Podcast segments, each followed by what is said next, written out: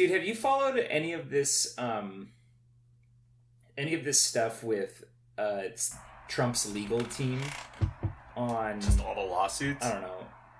Yeah, I guess specifically there's this new character in the Trump universe which is Sidney Powell. Yeah, I, I seen saw- this woman? Yeah, I I heard what she was saying. Her her speech of like, "We're gonna prove that we won." It's gonna be biblical. Yeah. Uh, and she keeps she keeps using the hashtag release the kraken. Uh, she is like I am actually con- kind of convinced that she's insane. Yeah, Uh, no, she because I, I she definitely like, has that insane. like people that got swept up in the Nazi party like fervor vibes. yeah. The fervor. But one of the things I've noticed that I think is so interesting is that there are now two new news organizations Uh-huh. to the right of Fox News. So there's OAN, Okay, yeah, yeah. and then there's also this new news organization called Newsmax, um, which I think is WGN, like an Oh, old channel, yeah. like old uh, cable channel or uh, basic cable channel. Yeah. Uh, it's their news organization, and um, the Trump people, like the like this woman, isn't even going on Fox News anymore. The that crowd has decided that Fox News is fake news media now too, and so they are creating their own epistemological universe, even more insulated it's it really interesting because I was on Twitter and I was like, somehow this woman's thing on Newsmax Uh-huh. popped up on my feed, and I was like, this is crazy, like really truly crazy. But then I went and searched on Twitter, and there wasn't that many people talking about her, and all of the stuff, all of the posts were super positive. You know, Uh-huh. like you ever notice, like on Twitter, when you find yourself in a part of it that you don't subscribe to, and the completely batshit crazy opinion isn't getting ratio. Yeah, yeah, yeah. Where like there's more likes, there, there's more likes and comments, and you're like, oh, I'm in the wrong. I Yeah. turned down the wrong alley. Um, I noticed that, and so what I find so crazy is that they have insulated themselves from criticism even further, and they have created their own enclave of truth, of objective truth, where they don't even have to answer to the rest of the world. It's terrifying. What? Yeah. Okay, so like conceptually, at at first, that sounds like it's a common kind of like a common thing, right? You get more insular as Yeah. like people Yeah. people keep dropping out because you're way too fringe. But yeah, it's not unlike the Russian collusion Right. uh, part of Twitter. But like, with what's the goal? If Right. how if you're like Good question. making your base smaller, if you're cutting out a large portion of your base, because there are people who are gonna be like, look, I watch Fox News and I believe the Donald Trump stuff, but like I'm not, you know, a diehard Trump till I die. president. Yeah, exactly. Like there Yeah. are a lot of people like that, and that's probably like the older, more like I, I would say I think it's comfort, right? Yeah. Like I think I think that the internet has created um, worlds. I th- we've talked about this before on on the podcast. Mhm. Like the the the different re- people. We are no longer having disagreements about policy mhm, in the world. We're having disagreements about reality. mhm.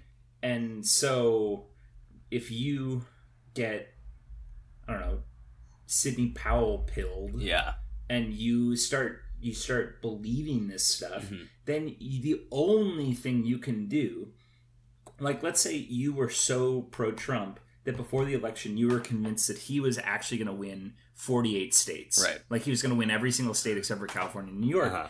then then you cannot accept the reality of the situation right now. yeah, You are incapable of of accepting it. It has to be fake. It has to be a fraud. It has to be all these things, or else your entire world, the, the all of your the things that you believe to be true, Mhm.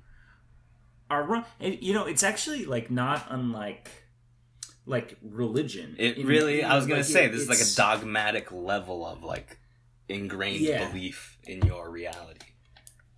and I don't think that democracy is capable of like withstanding that.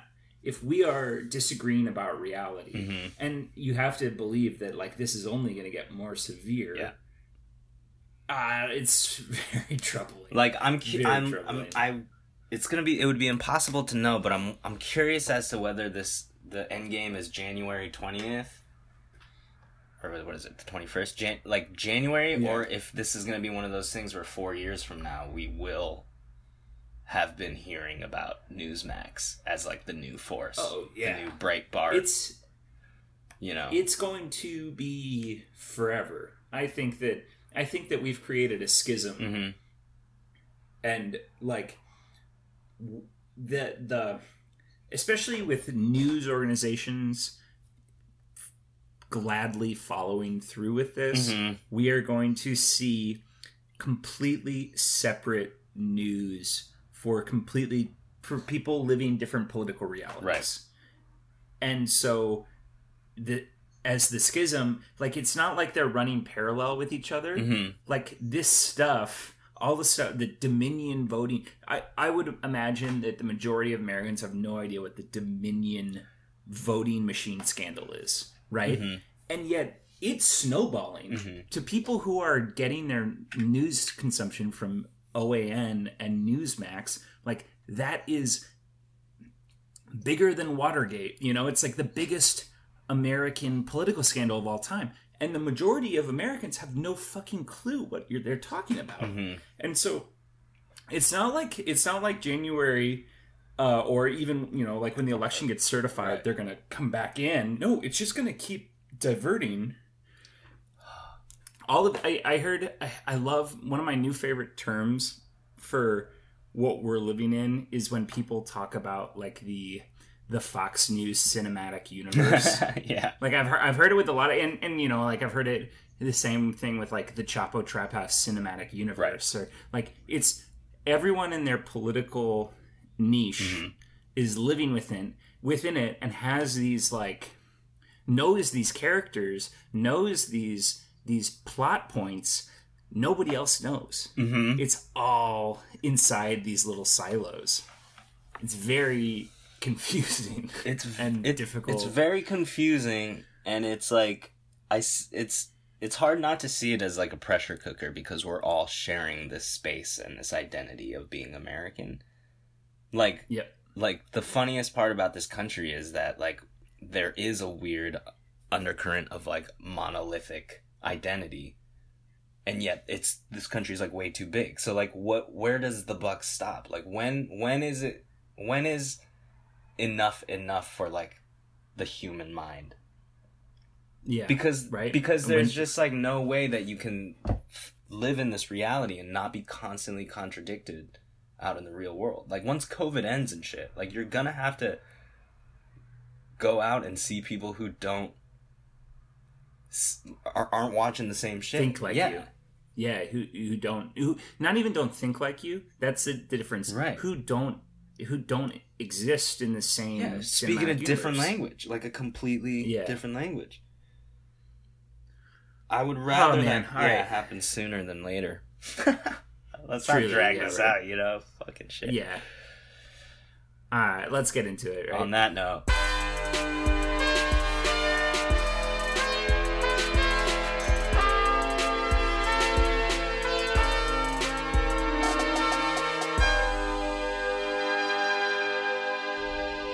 Boom. Boom! Welcome to the Hegelian Friendship Simulator, the lighthearted, fun podcast where we talk about Wikipedia, read articles from Wikipedia, and explore the world one Wikipedia article at a time. Was that convincing? That is right. Was that convincing? That was pretty convincing. Thank you. Um, I am joined by my co-host Alex Vergel, who really knows how to throw a bocce ball, man. Oh, you you don't even know. I do though. And uh, I'm joined by John Miklas as always, who uh, played bass on multiple Supertramp uh, albums actually back in the 70s. Yeah, it, it was pretty interesting. I was concurrently playing bass on the album and I was the lead singer in a Supertramp cover band. Where you're just so bitter that you're like not the lead. you're just Yeah. the bassist in the band, but you still want to do the same songs. yeah. Sometimes I would pepper in my own lyrics, but never my own original songs. yeah, just the, just the little cover. ideas that Yeah. they shot down. You just incorporated Yeah. into songs you gen- genuinely already like. Yeah. Yep. Amazing. Um, Verge, do you have any old news for us today? I don't have old news, but I did come upon an interesting page on Wikipedia that talks about the phenomenon. Uh, I think it was called like getting to philosophy. I think it was called, where it's a phenomenon where if you click on the first hyperlink of of a Wikipedia page, and continue doing that on subsequent ones, you will with like a ninety seven percent certainty reach the philosophy Wikipedia page. really? yeah. Um, which starts to make sense. I did it a couple times, and it, it every single time it worked, and it only it takes like less than ten clicks. But every single time you reach philosophy, because you know, like the lead sentence will always include Yeah. like a very categorical, you know, a broad categorization of what the page represents. And so, so this is if you click the very first hyperlink you said. Yeah, of like you know, any you go to random article, pick a page. Let's let's let's Yeah. let's give it a go here. Let's give it a go. Yeah. Let's do it. Let's do it. I think that's fun. Um, all right. So, I have gotten to. Okay, random article. Boom. We Mhm. are at ecclesiastical province of Rupert's Land. Okay. Yeah. Fair enough. We're not going to find out what that is. All right, clicking on ecclesiastical provinces, Christian churches. Uh, see, this is very Uh-oh. quick. we might Oh. be going down a. Abrahamic religion. Abrahamic, though, is the only one. Oh, yeah. Semitic. I think we. Obsolete is the first. Race. Humans. Oh, this is like way more roundabout than any of the other ones. Species. Biology. Hmm. Natural science. Branch of science. Uh oh. Uh oh, Verge. Sciences. Builds. The word builds. Scientific method. Empirical. Information. uncertainty, epistemic, philosophy. Boom. It was a little longer, but we got there. It was a little long, but yeah. I mean, I, I yeah, we could see where it was going. Yeah. That was interesting. That was interesting. You got you got you got sidetracked by the religion element. of it, Yeah, right. Didn't see You know that what I mean? Like, th- yeah, the roundabout way was because of religion. Uh, well, that's interesting. That's Yeah, fun. that's I a- like that. Yeah. Yeah. Um. Um, I don't have any old old news. I I didn't have anything else on the Darien Gap. Besides, I actually was looking at it more, and I, I've decided I want to go. I'm gonna It's do the Pan cool. American Highway at some point. I want to do it. Yeah. Yeah, it's very cool. Um, my friend was talking about he has this great car. It's a Miata. Uh, he has this great car that's like perfect for road trips, and he wants to like really just like use it up and then leave it somewhere. so I immediately went, well, you should take it down Yeah. from Alaska all the way down to the southern tip of Panama and leave it in the Darien Gap because there's a single highway. At which point he said, "There's a highway that goes starts from Alaska. I thought it was detached." And I said, "Hmm." and that's as far as I'm going with that. Oh, that's good. That's good stuff. Um, yeah, I, uh, I I do want to go, and I do think it's going to require more money than I currently have. Yeah. So, if anyone out there listening wants to donate to the show, uh, I will. I will podcast the entire way, every single state, every time I enter into a new province or state, Oh my uh, god! all the way down. Wait, can I go with it. you? Can we just do a, a yeah, podcast yeah, yeah. run? We'll just do the podcast. Yeah, Yeah. It'll be like our, um, you know, oh my our god! little. Uh, for our Podcasting for our listeners, if you ever wanted us to get really legit, like we'll do a Darien Gap from the Darien Gap episode. Yeah, that would be pretty cool. Oh my god. We could interview someone from FARC, Yeah. With our with our maybe join. perfect Spanish, the two of us. Yeah, yeah, exactly. El pastor aquí. Um, Tienes al pastor aquí. yeah. Sí, sí. Uh, burritos californianos. Sí, damas y caballeros, bienvenidos a Big Thunder Mountain. uh, well, now seems like a good time to um to plug the show a bit. Yeah. Uh, if you uh, if you are listening at this point, that means that you've probably listened to multiple episodes. So first of all, thank you, thank you, Thank very you. very much. Uh, and if you um, want to get a hold of us and maybe suggest some sort of weird wiki hole that you went down, uh, please send us an email. Uh, we're on uh, Gmail at Hegelian Friendship Simulator at gmail.com. Yes, Uh, we also have a Twitter and an Instagram account. that's right. Uh, you can find us by searching the name of the show. yeah. Uh, and please, you know, like all of our stuff on both of those social media channels, Mhm. as well as subscribing and rating and reviewing us on Yeah. any podcast app that you may use. yeah. Um, and last but not least, uh, donate to Wikipedia. Donate to Wikipedia. At one point, we're gonna ask you to donate to us, but for now, Eventually, yeah. We're still we're still getting there. We're still giving you as much of that juicy, juicy content as you can handle. Yeah. But eventually, That paywall's um, going up, baby. yeah, yeah. Not necessarily for this episode, but we're gonna we've got some some pretty cool stuff in store. if you want some uh, live down from the the. Darien Gap, yeah, if you ever want us to to broadcast live from the Darien Gap, then you better believe yeah, that's going on a paywall. Yeah. Uh, so Verge, is it? I think it's my turn to. it is to you start, right? All right. Um, Your fa- wait, I just want to say for the listeners, his face just like changed in a way that it was almost heartbreaking. so I can't even begin to imagine what. Well, so I'm just grappling with how I'm naming my segment. Okay. Um, and I think, I think that the that the segment title, i the Wikipedia page that the segment title is, we're gonna go a lot of different branches, but is melancholy. Oh Is my the- gosh.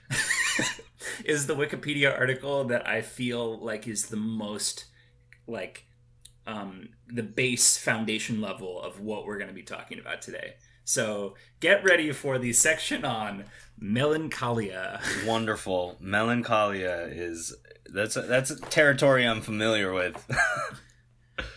Uh, yes, yeah, and I, I, I, I figured as much because you're a, a tortured genius artist, uh, and I'm I'm excited and ready to uh, to hear what you have to say about all the different routes we're gonna take. Um, but I will say that uh, you know I'm gonna start um, this segment by reading an e an Urban Dictionary article actually. wow. Um, so this is the Urban Dictionary article for the term "sad boy." Uh, a sad boy is a typically a young teen guy Yeah. that listens to music such as cloud rap and vaporwave. Yeah. They also enjoy wearing black and white clothes with sad faces or Japanese lettering. Some even wear bucket hats and enjoy drinking Arizona iced tea. they are generally depressed and long for a girl to fix that. However, they somewhat enjoy the fact that they are sad. Fucking And, hilarious. and then the the next one is a sad boy is a person who wears bucket hats, drinks Arizona green tea, and listens to Youngling, uh, Yung Lean, generally depressed people. Uh, which I will say, too old to understand the cultural references, and therefore am fascinated by that. hilarious. To me, I was like, yep, yep, yep. Where is I, the bucket hats and Arizona iced tea are not like cultural staples that I like am familiar with. It's like it's like this. uh It's like the new almost skate Yeah, Like- it's like emo, right? It's like Yeah, the predi- yeah. the successor to emo, but a completely new Mhm. set of cultural reference points. Mhm. Like emo almost the thing with emo in the mid 2000s was it was a little too genuine and uh Right. and This is irony. Yeah, this, this, is, is, that ir- internet. yeah, like yeah, nihilistic yeah, version of it. Yeah. and and seems um, particularly multi-ethnic, Yes. right? Like the sad boy niche or the sad boy cultural phenomenon is Mhm. like a very multi-ethnic one. Even and and particularly Asian, right? I Yeah. mean, like like.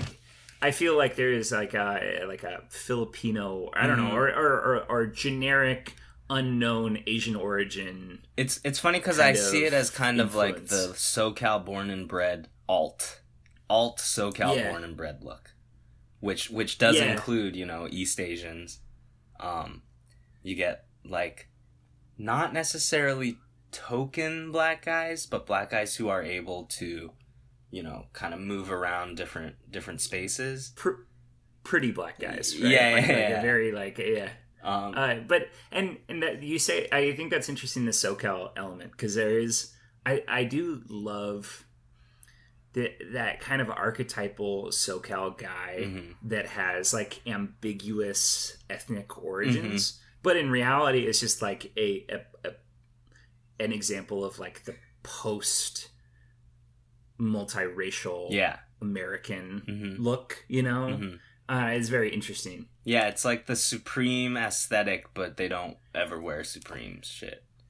Yeah, yeah, I guess no one wears Supreme. I learned this recently. You don't. No one wears Supreme. It's just like a resell brand. Wait, really? Yeah, it's like a thing where like kids buy Supreme stuff because they know it's coveted, and they resell it online at a higher price. But those kids aren't necessarily wearing it either. They're just now they have it. It's like a commodity. Now they have it, and then they resell it to people who want it, and no one ever is really rocking the clothing. Hell yeah. Yeah, it doesn't make sense to me, but anyway. That's cool though. I like that. Yeah. Um so back to melancholy uh and sad boys. Um so all right, so I started down this rabbit hole on a, a quite interesting Wikipedia article. Not a ton of info. Uh-huh. Um, but the, the title of the article is The Glass Delusion. Oh, okay. Are you familiar? I am familiar, and I'm. I want to know how you kind of connect it back to a Yeah. contemporary. Times. Yeah. Uh, okay. So so the glass illusion um, is an external manifestation of a psychiatric disorder recorded in Europe mainly in the late Middle Ages and early modern period, uh, 15th to 17th centuries. Mhm. Um, people feared that they were made of glass and therefore likely to shatter into pieces. Um, Like literally. and yeah like literally so it was it was a a a, a, psychiatric condition i mean a, a true Mhm. um, mental illness to the point of like being uh, completely debilitating Mhm. for the people that that had it um and i i found it this is i think that the thing that i found so interesting and most interesting about it uh, concentration of the glass delusion uh, among the wealthy and educated classes allowed modern scholars to associate it with a wider and better described disorder of melancholy. Mm. Um, and so, so it is, it is something that was specifically associated, um, that modern historians and scholars have been able to associate with the upper classes, Mhm. with the nobility, like particularly Mhm. and it is a kind of um, i take it as a byproduct of a lifestyle of leisure and decadence Mhm. uh, and so it is when it, it is a, a kind of a malaise created Mhm. among people who have nothing else to worry about Right. and who because especially that time period 15th to century, 17th centuries there was such a regimented um, kind of hierarchy of peoples Mhm. that if you exist on the very like the extreme height of the hierarchy Mhm. and you therefore have nothing to worry about, Mhm. then your fear is that you are so fragile Mhm. and so um, uh, delicate Right. as a human being that you are literally made of glass. Uh, and lu- luckily, uh, and this is where we get the title of the segment, uh, that description that it's associated with melancholy, um, their melancholy has its own hyperlink. So of course, I clicked on the melancholy hyperlink Had to. and I am actually quite fascinated by this, and it's something that I probably could have. It, it seems very obvious in retrospect, but I could have given it more thought, but I hadn't. Mhm. We live in a highly clinical era, Yeah. a, an age of of scientific diagnosis, Mhm. and yet when you think about the history of man, our era of scientific nomenclature, Mhm.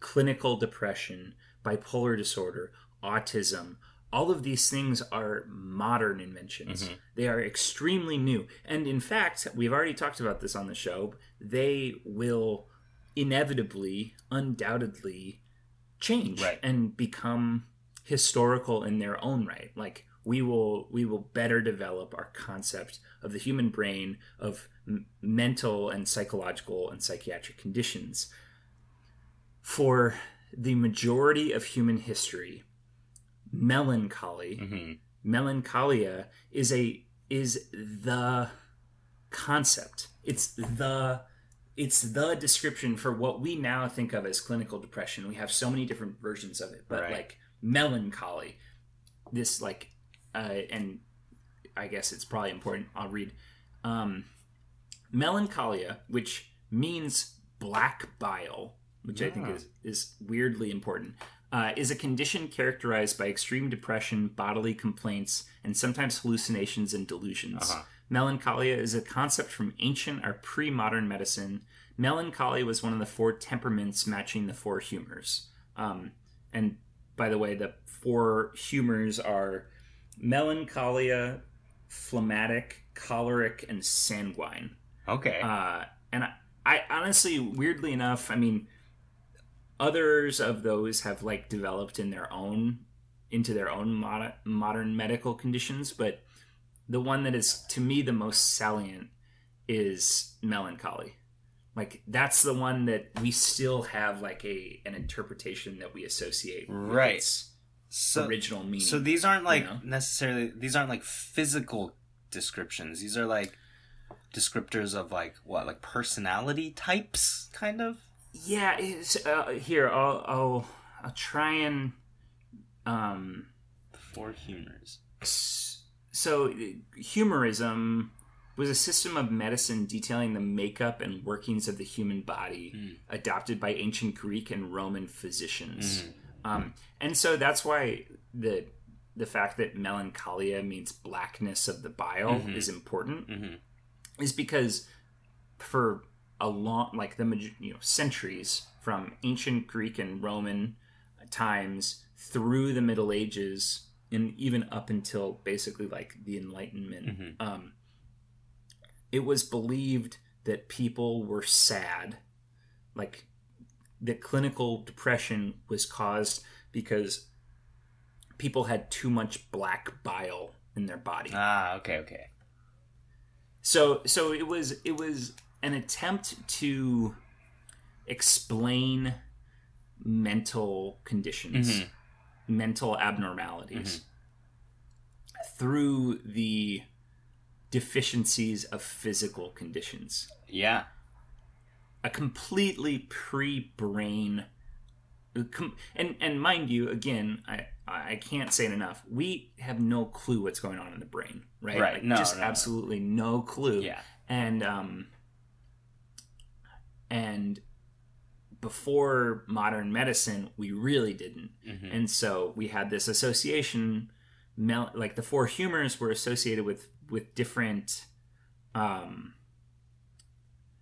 different like medical or physical conditions uh and so I, I am I do have a hard time understanding why exactly the black bile uh like what I don't know what that means because I don't feel like we have any Yeah, I mean, That it, is it, not- almost sounds like it's like a metaphorical thing that they just kind of decided was.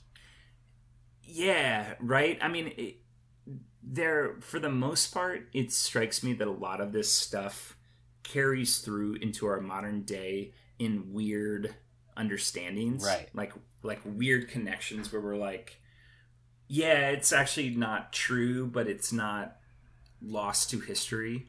Um and i don't i don't i don't know. Maybe one of our listeners is like what are you fucking talking about? Of course this this very simple thing in our cultural register is associated with this but i can't find it I also don't Um, want to write it off as like a truism because so many of these things I think are like without e- exploration are easy to just like continue to misinterpret as a species, if that makes sense. Like, I don't know if that yeah makes sense. totally Yeah, but no no i think it makes sense i yeah it, it's yeah, Well, well, I mean, also, I think that um, we have like not necessarily in our DNA, but in the metaphorical equivalent of our DNA, we have cultural instincts Mhm. that are built from like generation upon generation upon generation believing and like it, it's it's like the the reason why American kids love the frontier i think you know Mhm. like like they're like the like generational link and and instinctual imprinting of like certain things. Mhm. um so usually that comes through but but sometimes it doesn't. I mean clearly not at all of human history and all of human philosophy continues through.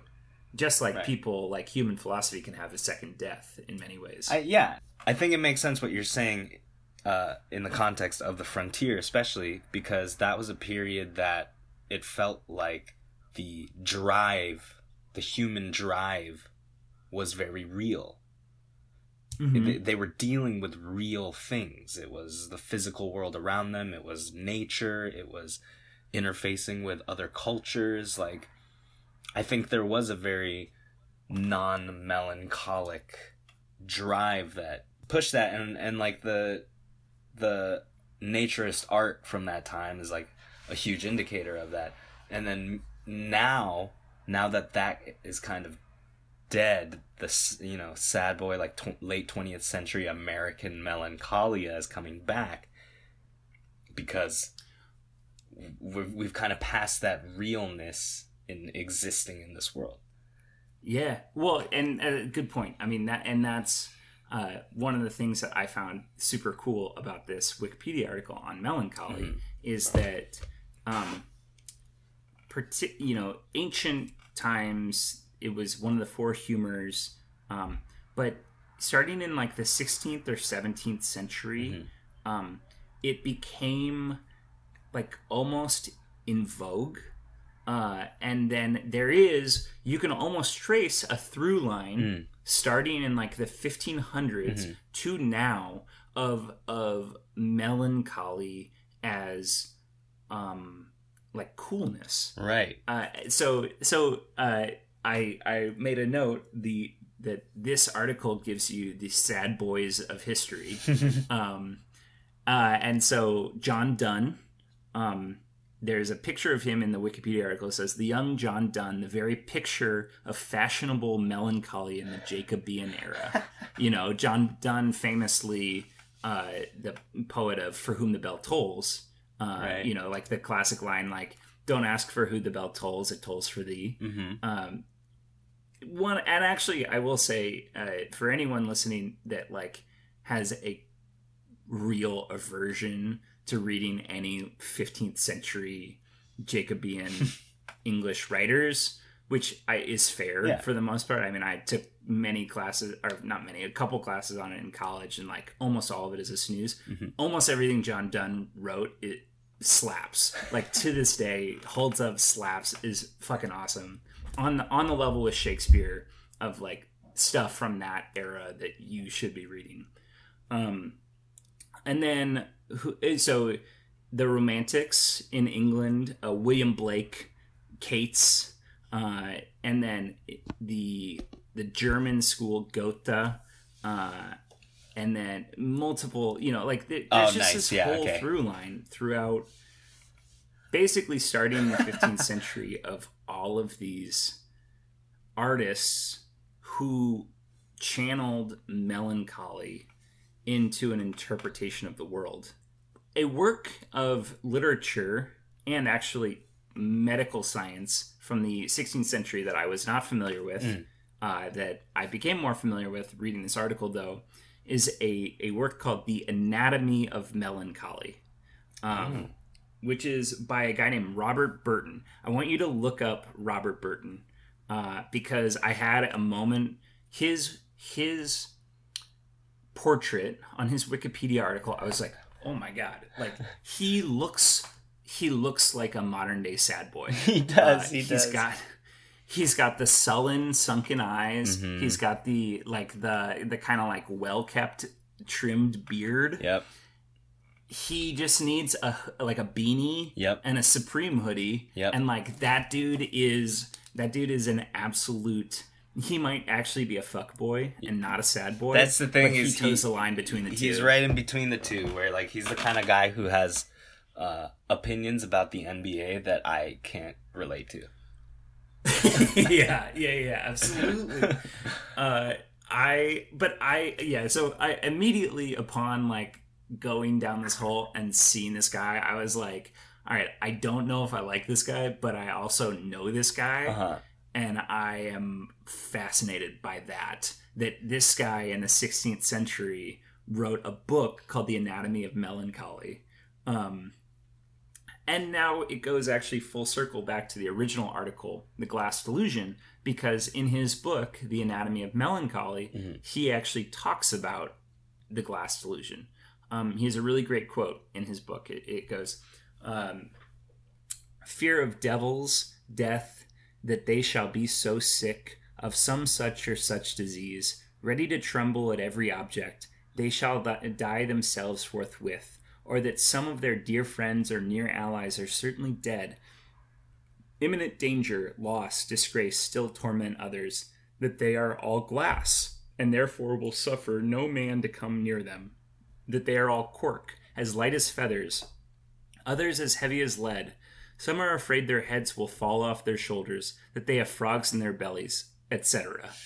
Uh, and you know, I just I do love I love thinking about the fact that people in I think this book was written in like the 1620s were so were fucked up then as they are fucked up now. You Mhm. know, Mhm. I think it's easy to sometimes think about your current time as decadent and depraved and like morally vacuous and and we've lost the way and and I think it's all- more important to understand that no the, the we've never known the way this entire time like as humans we have been lost and sad and completely out of our depths from the dawn of man Oh, And- interesting. you know like it, it- this is not this is not some we love i don't and don't get me wrong i love modernist literature hmm but modernist literature really instilled this idea that like oh machines ruined us. Like our culture is is gone. It's down a path of of no return. And and it's revisionist you know? I mean it's it's it's just like timothy dexter. Like this all this stuff all of this weirdness this absurdity this sadness Uh-huh. the depression the fucked upness like it's all been there all along Yeah, it's it's just here's here's here's what I'll argue though from my perspective is it's Yeah. it's very west centric. yeah sure Yeah. yeah no I of think, course I think it has existed in the west for hundreds of years. I would venture to say Yeah. over a thousand years. yeah Um, but it's very interesting because I'm not sure that you get that kind of you get this like vocabulary coming out of other parts, you know, Eastern and African areas uh, before Western influence. I can't say that for sure.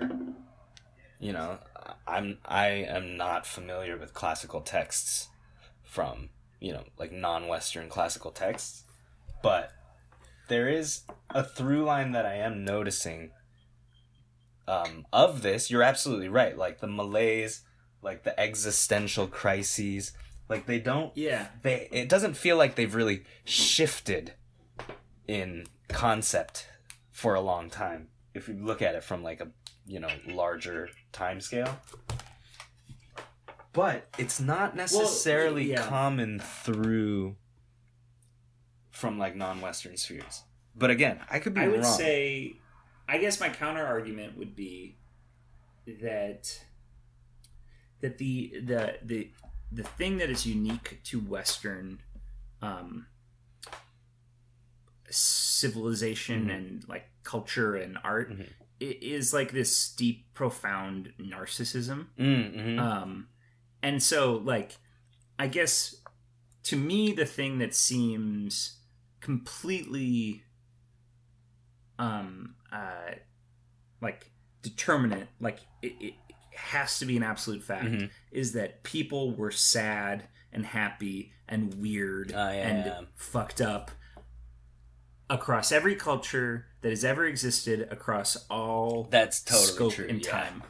Like like people have always been this fucked up, Mhm. and they've always been personally so weird and so goofy and sad and Mhm. and they get happy about the same like like the universality of man i i do i i mean i think that humanity is is connected through some deep like sense of like emotional fabric you know Mhm.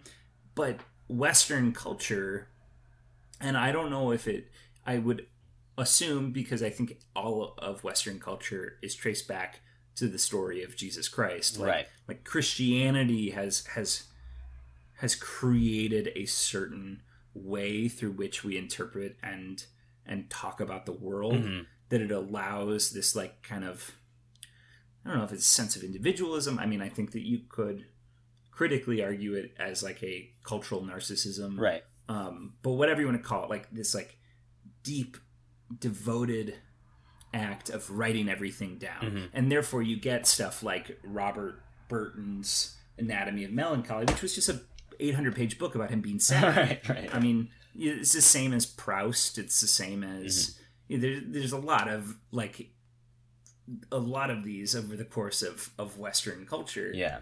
Um, that is less significant and less pathological to to Eastern. Mhm. I'm sure to African, and then you know, then you have the pre-Columbian Americas where writing Right. wasn't really culturally. If it was, it, it was not preserved Right. because of goddamn Westerners. but like, even if it, I, I think that the the interpretation is that writing wasn't particularly important. You know, wasn't a huge important part of most pre-Columbian American cultures to begin with. So, long story short, short, it's because of our massive egos Mhm. that we can make that interpretation. Yeah. I absolutely back you on that. not much to say. Not Yeah. much more to say than like yeah. Yeah, I mean, I think the indiv- It's like the individualistic narcissism that comes from this idea of being separate from the person next to you. I think like at the root of it, like Yeah. like the simplest thing that has perpetuated this in the Western sphere for the last 2000 years is this idea of you being an individual separate from others around you Yeah. and therefore like that wall of communi- that like mental communication wall um that is just like has pervaded western culture is like yeah absolutely i think the the the root of this constant feeling of malaise Mhm. um not saying everyone feels this but like the you know the thread the common thread of pervasive. Yeah. Yeah, it's a very pervasive feeling. Yeah, I think it's um it's also tied into the concept of original sin Mm-hmm. and uh, th- like the the the focal point of the idea that like Christ died for the sins of man, mm-hmm.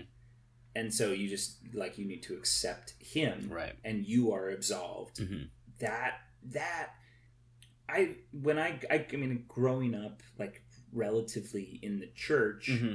that concept always really fucked with me Yeah, and I think it is- that's like what it. That's the issue. yeah it, it is it is it is detached from morality Mm-hmm.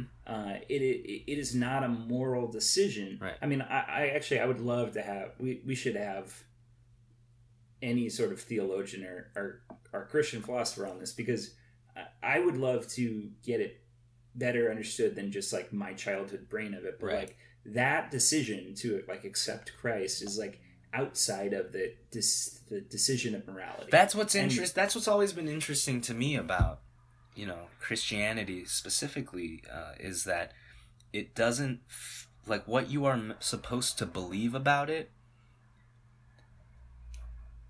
Without the actual teachings in the book, there is no indication in the rest of your life or your world that it exists at all. right right? Like other religions, for example, are very much tied in with the world around it. And yet Christianity has a very specific requirement of believing in something that you see you don't see mm-hmm. anywhere outside of other people who believe it. So Right, how can you con- you know like how can you reconcile everything you see in your life with this entirely separate idea that is supposed to run the entirety of your belief system? Yeah, and I mean, I we can go even further on this and and say that, I mean, the story of the Earth Mhm.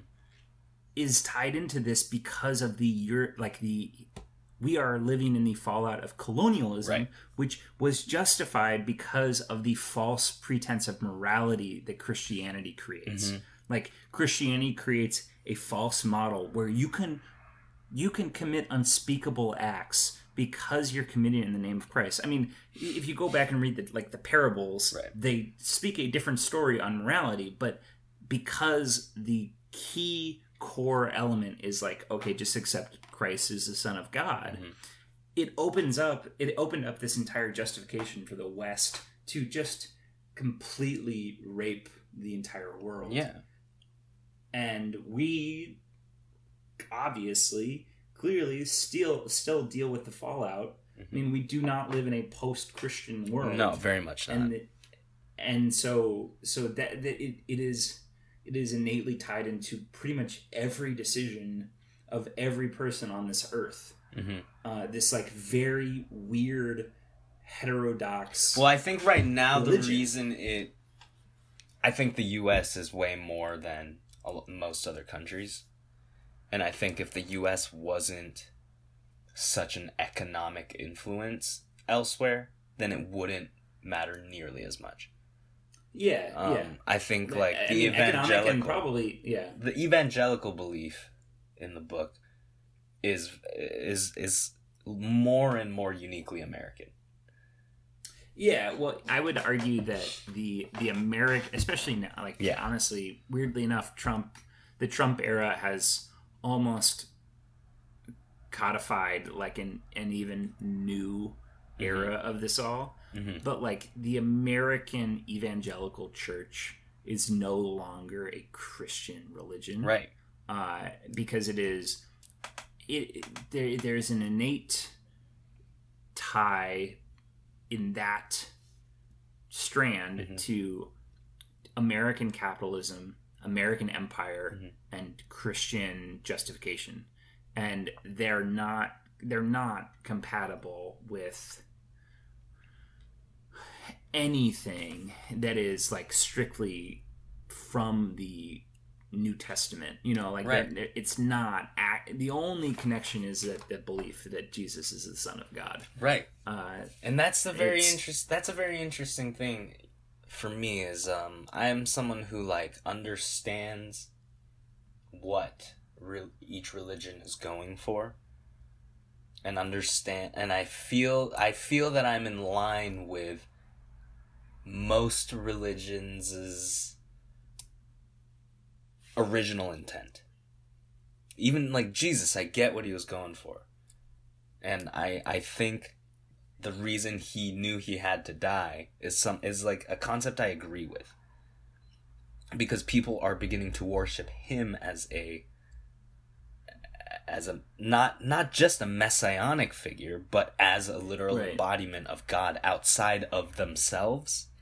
Like he is Right. the truth, and that's the issue. And I think, I think what hit, you know, Jesus is like, you know, the biggest thing going for him is the fact that he started to recognize that and went, "This isn't, this isn't it. This is no good. This isn't Yeah, it." this They is think no I'm good. God. That's not. That's not the point. Yeah. You know what I mean? Yeah. Um. So yeah, I think you're.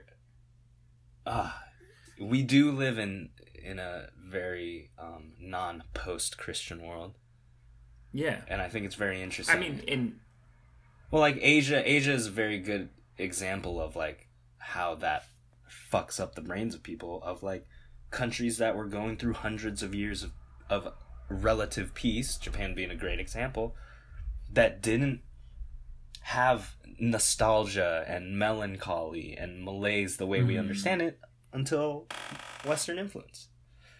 Yeah, I actually I saw I don't know I went down kind of a rabbit hole on Wikipedia of different types of depression and different like articles specifically about Mhm. different types of depression. And I saw this statistic that said um like percentage of citizens or percentage of people living in this country that are are um, diagnosed with clinical depression Mm. and the United States has the most. Seventeen percent of people living in the United States have been diagnosed with clinical depression. Mhm. Japan is the least. Mhm. 3% of Japanese people have been diagnosed with clinical depression. Mm. And I was, I don't, I mean, I'm sure, I'm curious your thoughts on it. My first reaction was that culturally, that diagnosis is off Right. in Japan Right. like i i think that there are more people i think to it but maybe that's not maybe that there is more to it culturally than just like oh this is a chemical imbalance in people's brains Yeah. um but i it strikes me that more people that there is it has got to be more even among all peoples but maybe it's not i mean going back to the glass delusion this is a this is a um, specific to a certain subsect of people Yeah, that's very interesting. I do think there is a. Uh, it's a very like, it's swayed by the environment, the social environment of whatever time it is and space you're in. You know what I mean? right Um, I. Yeah, what's interesting about Japan and like Tokyo, for example, is like how how uh, known it feels for like suicide rates right because of that like loneliness, that like modernist Joycean, you know, kind of like moving Yeah. through this like city as like an ant kind of feeling. Loneliness. Um but I think that might have been the irreconcilability of it might have been more of a an 80s 90s early 2000s thing. Yeah. That that is now not necessarily being overcome but the types of people who might be afflicted by that because of where they are class wise socially whatever are finding different outlets um, because of like a you know the uh, the economic bubble bursting so the idea of being a businessman isn't like 99% of your brain you know as an adult and like declining population allows for like young people to start their own like mom and pop type businesses and Yeah. live simpler lives which is what the nostalgia was about when the economic bubble Yeah. was blown up you know what i mean like there is a very like Yeah. temporal and spatial i think influence on how this i think that's interesting I do. I think. I think that uh, there is an element to that. I I don't think that that statistic generally means that the Japanese citizenry is happier than Americans. No, I totally agree. I, I think that it's a different that that the there there is perhaps that clinical depression, even as a medical scientific term, Mhm. is still Western lens focused, Mhm. and that the Japanese sense of sadness Right. is manifested in a completely different way Mhm. that is not diagnosed on like the the psychiatric level that was developed in the West, Right. like the Japanese sense of sadness, because like I mean. Japanese suicide is still a pretty rampant issue. Yeah. Like, Japanese still Japan still has like one of the highest suicide rates in the world, Mhm. uh, and and Japanese burnout, cult, like business culture, Right, is still very much So exists. there are, and I mean, even spending a week in Tokyo, that that like sense of like loneliness Mhm. in a sea of automated like endless activity what is totally real Mhm. It is interesting i don't i mean i i'm very curious about this that clinical depression is clearly a successor to melancholy Right. which in its own right is an ancient greek and roman concept Mhm. whatever you know you can speak on it more whatever strain of this i'm sure exists but in its own cultural register Mhm. in japan in china i'm sure it's in africa i mean it like it is it is that part as much is culturally essential sadness Mhm. is a base human emotion but melancholy is the interpretation in the west and cl- clinical depression is the the um, you know the Right. successor to to melancholy Mhm. Know, it's very is- This is very interesting. This is very interesting. Because it does come down to like you know in a very different way than this phrase is usually used, like nature versus nurture, yeah right? Like the environmental factors. I would be curious to see what like Gen Zers end up being like in their 30s and 40s, you know what I mean? yeah because I feel like Gen Xers, Gen Xers were the first generation in the U.S. I think on a mass scale where like the idea of being depressed uh, was normalized. yeah You know, at least in like 20th century U.S., like the Gen Xers were the first ones to really just like punk it out. Like before, it was the blues because of a culture of people right. who were like very you know concretely oppressed. Yeah. You know but the idea of this kind of like existential melancholia Of- of- yeah. Yeah of of of uh, a, a, a reaction to decadence. Mhm. a reaction to to the well but it's so interesting because you can find the through line. I Right. mean camus and sartre like like french existentialists and french nihilists like that's just not that long you know joe strummer was clearly reading camus Mhm. when he wrote lost in the supermarket Mhm. you know like and then and then uh henry rollins listened to to the clash Yeah. and then after that like we got like you know socal ska punk like the offspring right singing it like whatever bombs over baghdad bullshit. yeah like whatever. Yeah like uh and and so, so the the through line of sadness is immortal. Uh-huh. Uh it and and you know you said i'm curious what gen z like the sad boy genre the sad boy cultural aesthetic is a is a gen z interpretation of it. Mhm. i am curious what they'll be like. The the the interesting thing is that for the most part a lot of this stuff a lot of the concept of sadness Mhm. is associated with youth hmm weirdly enough right Mhm. like like the the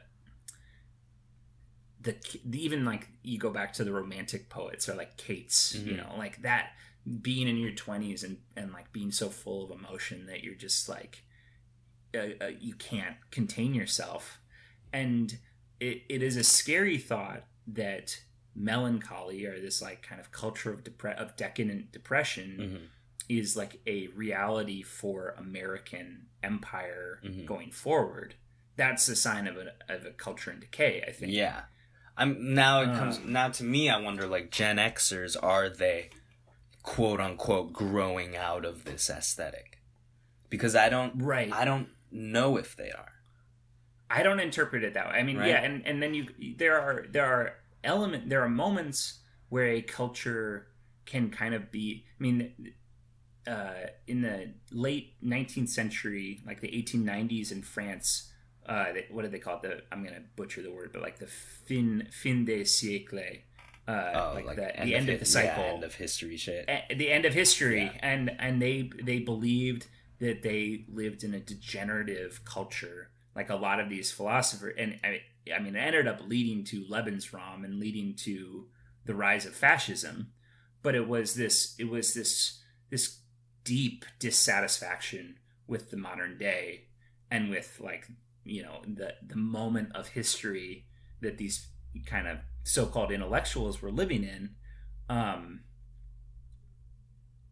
and I do see some very clear analogies to America in the 2020s. Like, Yeah, we are. This we is are like living in a. this is the thing where I think of, um, you know, facetiously, Matthew McConaughey's line "Time is a flat circle." yeah, right. Like it's it is Oh, very yeah. cyclical. Like I think what the average American can benefit most from is understanding the their position in like deep space time, human time, right? And Yeah. seeing seeing the U.S. as like a very near parallel to other empires who have come and passed. Like, and this goes back to the Yeah. whole my whole thing about like comedy from dead empires. Like the reason it feels ahead, in my opinion, of American Yeah. comedy is like we we are culturally ha- we haven't reached that point like the Mhm. pinnacle of comedy of like the paradox of existence like we haven't reached that because this country still has hope that it will outrun its own demise and i think the past few years is the first time where like nukes like for example the atomic age and like that whole like we're gonna end the world with nukes Mhm. kind of shit like there was a very real fear but i don't know if it was an existential malaise because there was such a concrete kind of like not enemy but like destruction right it's like if you push the button we're gonna Right. die if we don't push the button we won't and then Right. now we're at a place where it's like what is the button Yeah, what is our danger? What is it? But it, at the end, of the, at the same time, it feels so real. Yeah. It feel, it, like decay feels like really. and you can't Like, pinpoint visceral. it yeah Yeah, yeah, So I think we are in a very interesting time in American history specifically where we're either going to dip as an economic force and reach a renaissance or we're to fucking blow up. yeah. I, I, honestly, I would so, I would so much rather live in a dead empire. Like, Yeah. I, you know, you can't. And even if, even if I were to, which I'm not going to do, like, like renounce my citizenship and move to Spain, Mhm. like you can't escape who you are. Mhm. and so like I can't undo being an American, Mhm. And and so it, you, you I'm stuck with it. Yeah. but the there is on a personal level there seems like almost no advantage to American military and economic exceptionalism. There really isn't.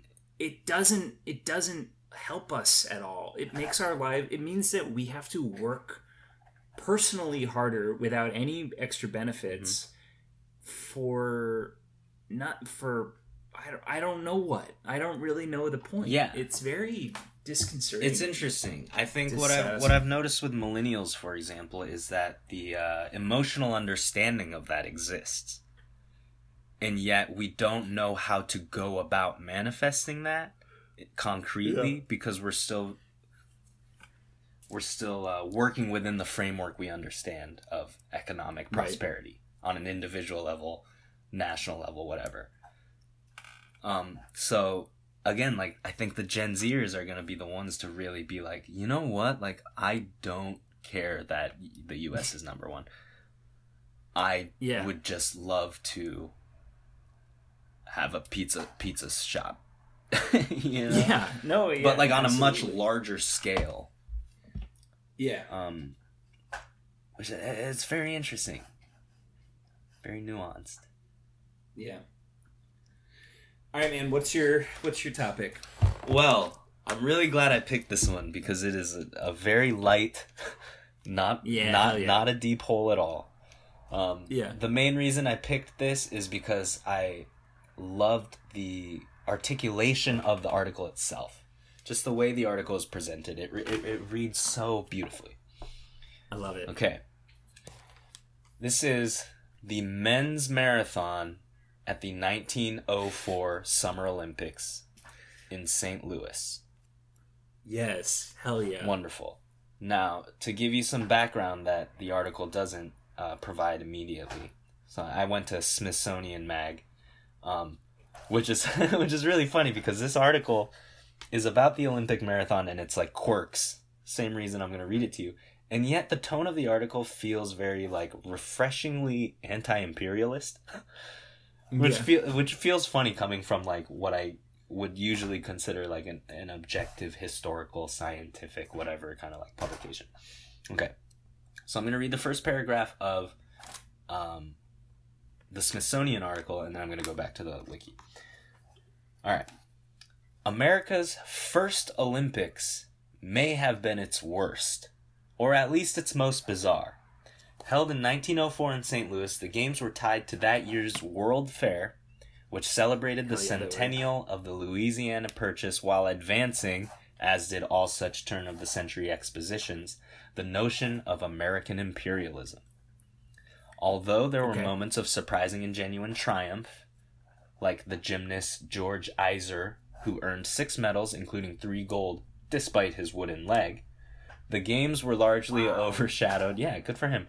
Were largely overshadowed by the fair, which offered its own roster of sporting events, including the controversial anthropology days, in which a group of savages, quote unquote, recruited from the fair's international villages, competed in a variety of athletic feats, among them a greased pole climb, quote, ethnic dancing, and mudslinging for the amusement of Oh, Caucasian God. spectators.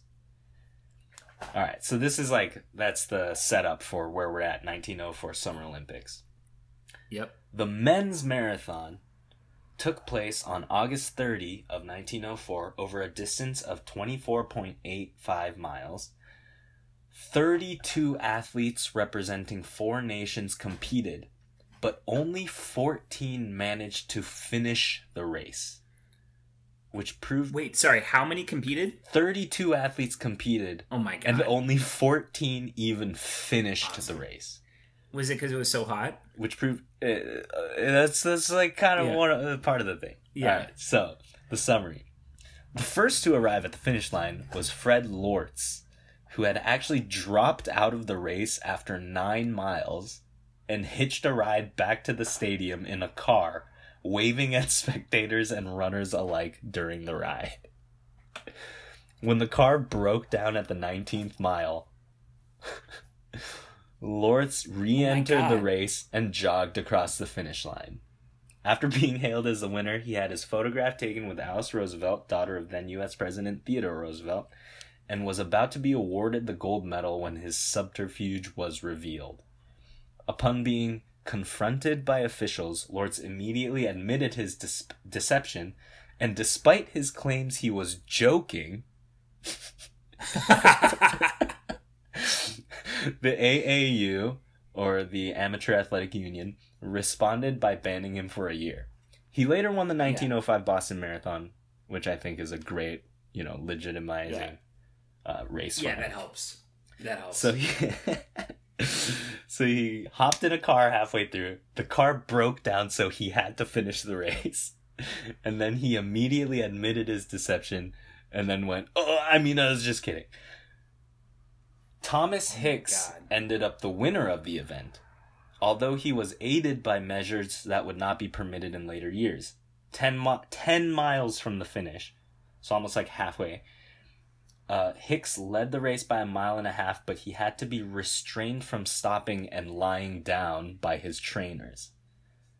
From then until the end of the race, Hicks received several doses of strychnine mixed with brandy. What? What? Just like that's what his trainers gave him to be like, yo, you gotta finish the race. Here's some brandy. Isn't strychnine a poison? it's a rat poison, but it stimulates the nervous system in small doses. so he's literally with like 10 miles left he's like dying. He's like yo i need to stop. His trainers are like yo here's some brandy mixed with rat poison. He continued to battle onwards hallucinating barely able to walk for most of the course. Oh my god. When he re- when he reached the stadium his support team carried him over the line holding him in the air while he shuffled his feet as if still running Hicks had to be carried off the track and might have died in the stadium had he not been treated by several doctors. He lost eight pounds during the course of the marathon. This is the man who officially won the race. Another near fatality during the event was William Garcia of the United States. He was found lying in the road along the marathon course with severe internal injuries caused by breathing the clouds of dust kicked up by the race officials' cars. Oh yeah. Yeah. So he's like running behind these cars, getting absolutely blasted in the face. Um, here's another great guy. Postman Andarin Carvajal Carvajal uh, joined the marathon arriving at the last minute. He's a postman. After losing all of his money Yes. in New Orleans, he hitchhiked to St. Louis and had to run the event in street clothes that he cut around the legs to make them look like shorts. Not, not having eaten in 40 hours, he stopped off in an orchard en route to have a snack on some apples, which turned out to be rotten. The rotten apples caused him to have a strong have strong stomach cramps and to have to lie down and take a nap. Despite Awesome. despite falling ill from the apples and taking a nap, he finished in fourth place. My god. Arriving without correct documents, Albert Corey, a French immigrant to the United States, is inconsistently listed as performing in a mixed team in the four mile team race with four undisputed Americans and performing for the U.S. in the marathon. So the, those are like the main stories to come out of this one marathon.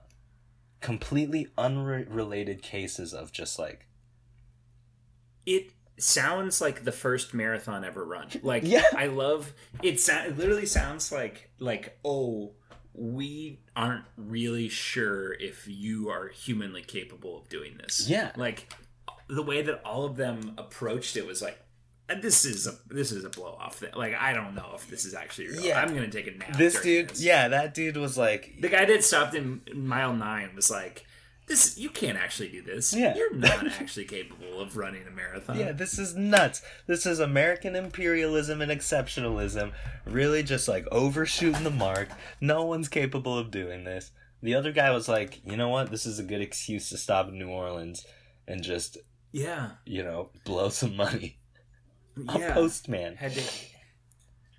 Oh man, I love that. it's kind of amazing Uh. my f- so my favorite thing um is the table of results.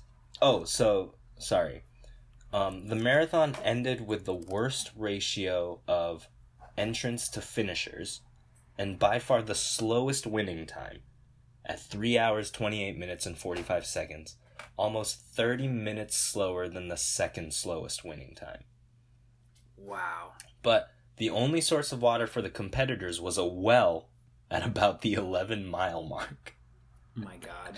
James E. Sullivan was a chief organizer for the Olympics and decided to allow only one water station on the tw- almost 25 mile course, even though it was conducted in 32 degrees Celsius or 90 degrees Fahrenheit heat over unpaved roads choked with dust. Wow. So I, I, I went to the, the 1904 Olympics Mhm. Wikipedia page. Mhm. I do think this is interesting and important context for why this was so bad. Mhm. Uh, the Russo-Japanese War was happening, Mhm.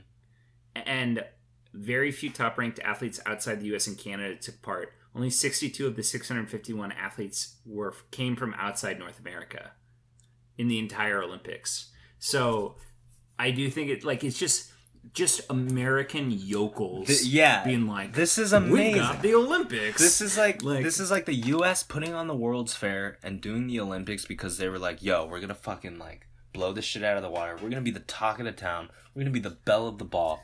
Everyone's gonna love us." And meanwhile, like real shit is happening on the other side of the world. Yeah. and not like almost no Europeans or like no one outside of US and Canada even comes to it. Well, of course they didn't because it's in St. Louis. Like even 1904 St. Louis couldn't have been that attractive to go to if you lived in Paris or Rome. No, Like, I mean like, Chicago "I'm was like, you know, a decade earlier, I think, and uh, the Chicago World's Fair. Yeah, and that was like that that was the second city at the time of like you know, Yeah. economic prosperity and even that was a shit show. No offense to St. Louis, but the Louisiana Purchase Exposition was Yeah. never going to be the talk of the town. I will say that St. Louis, this was St. Louis's peak as a city was 1904, without unquestionably.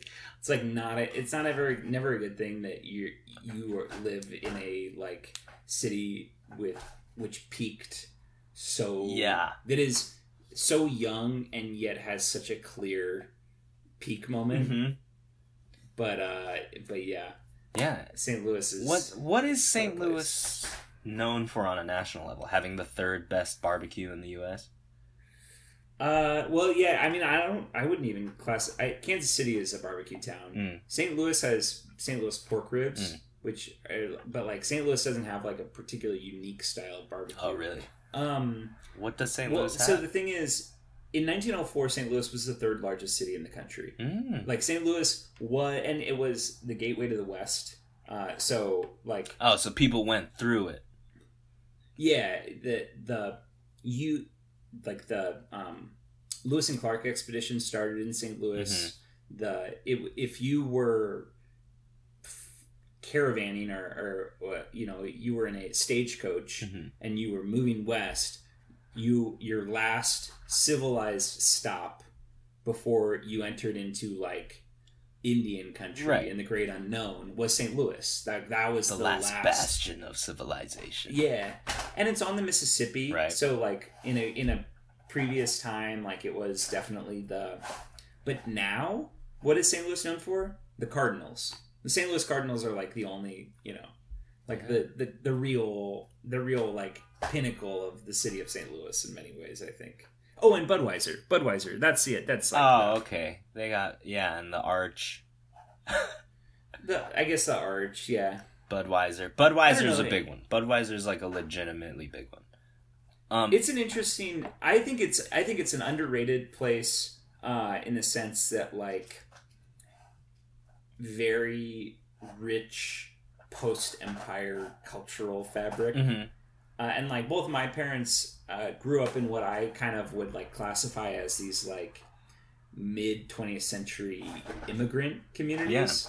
So like my mom and like in a, a very irish and italian like backbone of America, like yeah and, and and truly like first wave first first wave of immigration Mhm. style neighborhoods. Like whereas like los angeles i would think very easily could be classified as like the, the second wave right. of immigration you know Yeah. like clear, you know, korean hmm um thai like a lot of you know Eastern, eastern asian Asian cultures as well as um, Mexican. In besides the fact that it was a Mexican city, Right. like you know what I mean. Yeah. Um, like Central American, Mhm. uh, and then and then you've got like a city like Houston, Mm-hmm. which is like third wave. Mhm. You know, Viet- huge Vietnamese population, Yeah. big Syrian population, like Indian. um, yeah. Uh, so, uh, but St. Louis, and I think every year it's fading a bit,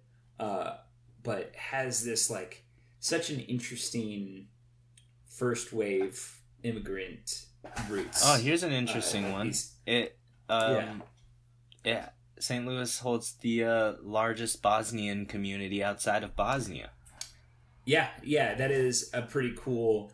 Like I growing up when we'd go to St. Louis, that was like kind of all starting. Mm. Like obviously after the Bosnian Civil Right. War in the nineties. Right. um, and it's i love immigrant communities and stories in the united states because it is feels almost as if it is one family. And then and then they're like all right it's not that bad here. Come on over. And then yeah.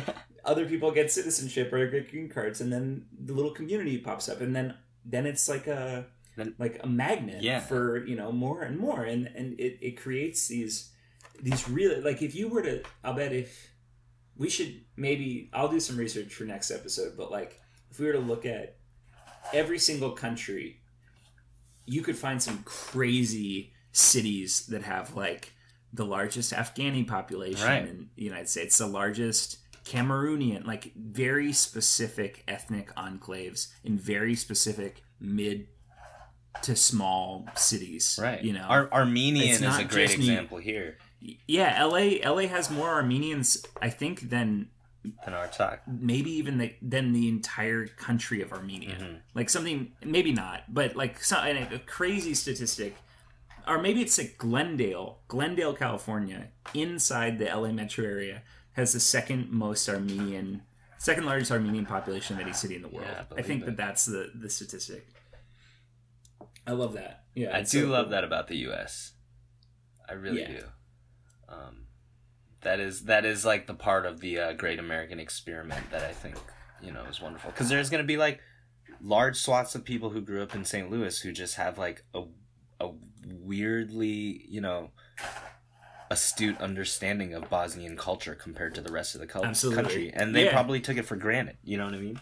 Yeah, there are. I'm sure there are many people our age who grew up in St. Louis that like went to you know back. And I'm not. I'm not.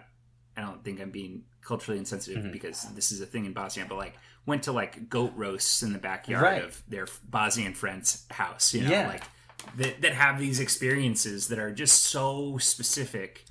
Uh, it's very cool. Yeah, it's it it is no doubt laced with the the concept of America. You have to ignore the fact that people did live on this land before Right, America. Right. But if you are doing that and you understand and you think of it as this experiment Mhm. of of like oh this is free land so anyone in the world can come and create this multi-ethnic Right. you know fabric that that is a huge whitewashing of the truth Mhm. and of the reality of the situation Mhm. But like that's a that's certainly like obama's conception of america I think, I th- and I think that's like something as someone who's bicultural, like that's something that I would love for like homegrown American people to understand and recognize.